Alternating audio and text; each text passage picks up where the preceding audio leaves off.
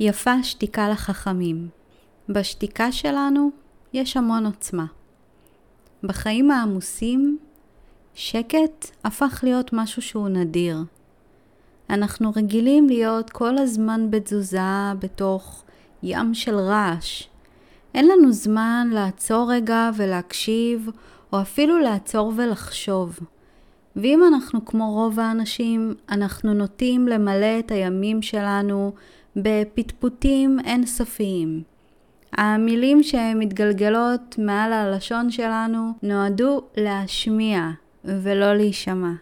אוקיי, ואני לא מדברת עליכם ספציפית. תסתכלו כרגע על העולם ואיך הוא מתנהל והאנשים שסביבכם. הרבה היום מחפשים להשמיע את עצמם, ולא באמת להישמע. רק אם אנחנו שותקים, אנחנו באמת שומעים. שתיקה היא סוג של מתנה שאנחנו לא ממש מעריכים כחברה. אנחנו יותר מהמילים שאנחנו מדברים, ואנחנו יותר מהמחשבות שאנחנו חושבים. אנחנו הרבה יותר. ככאלה, אנחנו יותר מהפיזי, יותר מהרגשות, יותר מהמחשבות, והעולם שלנו הוא השתקפות של כל הדברים האלו ביחד. השתיקה מאפשרת לנו לשים לב לכל מה שמתחולל בתוכנו, סביבנו ובעולם. ללא ספק, שתיקה היא דבר שקשה ללמוד.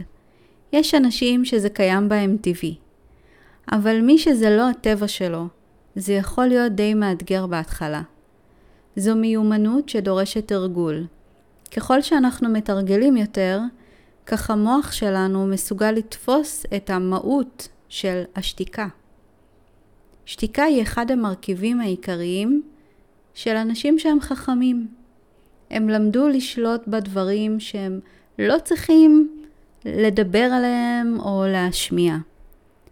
הם מסוגלים לשלוט ברגשות שלהם, קל להם לשלוט במחשבות ובמילים שיוצאות להם מהפה. זה סוג של דרך חיים, מעין מצב של הוויה. כאשר אנחנו בשלווה בהוויה הזאת שלה, יש לנו חיבור יותר טוב עם החוכמה הפנימית שקיימת בכל אחד ואחת מאיתנו. אולי שמעתם את המושג מיינדפולנס. אז המיינדפולנס היא דרך להשקיט את המוח שעסוק במחשבות כל הזמן. זה עוזר להישאר ממוקדים ברגע הנוכחי. זה עוזר לחדד את האינטואיציה שלנו, כי אנחנו לא עסוקים כל הזמן במחשבות או בלדבר את עצמנו לדעת, אלא אפשר באמת להקשיב לקולות העדינים שבתוכנו, לתחושות שעולות לנו, ולהפוך להיות יותר מודעים, לחיות בהווה, ולא להיות עסוקים במחשבות על העבר ועל העתיד. הרגע הנוכחי הוא כל מה שקיים. בכל הרעש הזה שקיים בחיים של כולנו, אנחנו צריכים למצוא את השקט שאיתו אנחנו נולדנו ולהשתמש בו כדי להרגיע את הנפש ואת הגוף.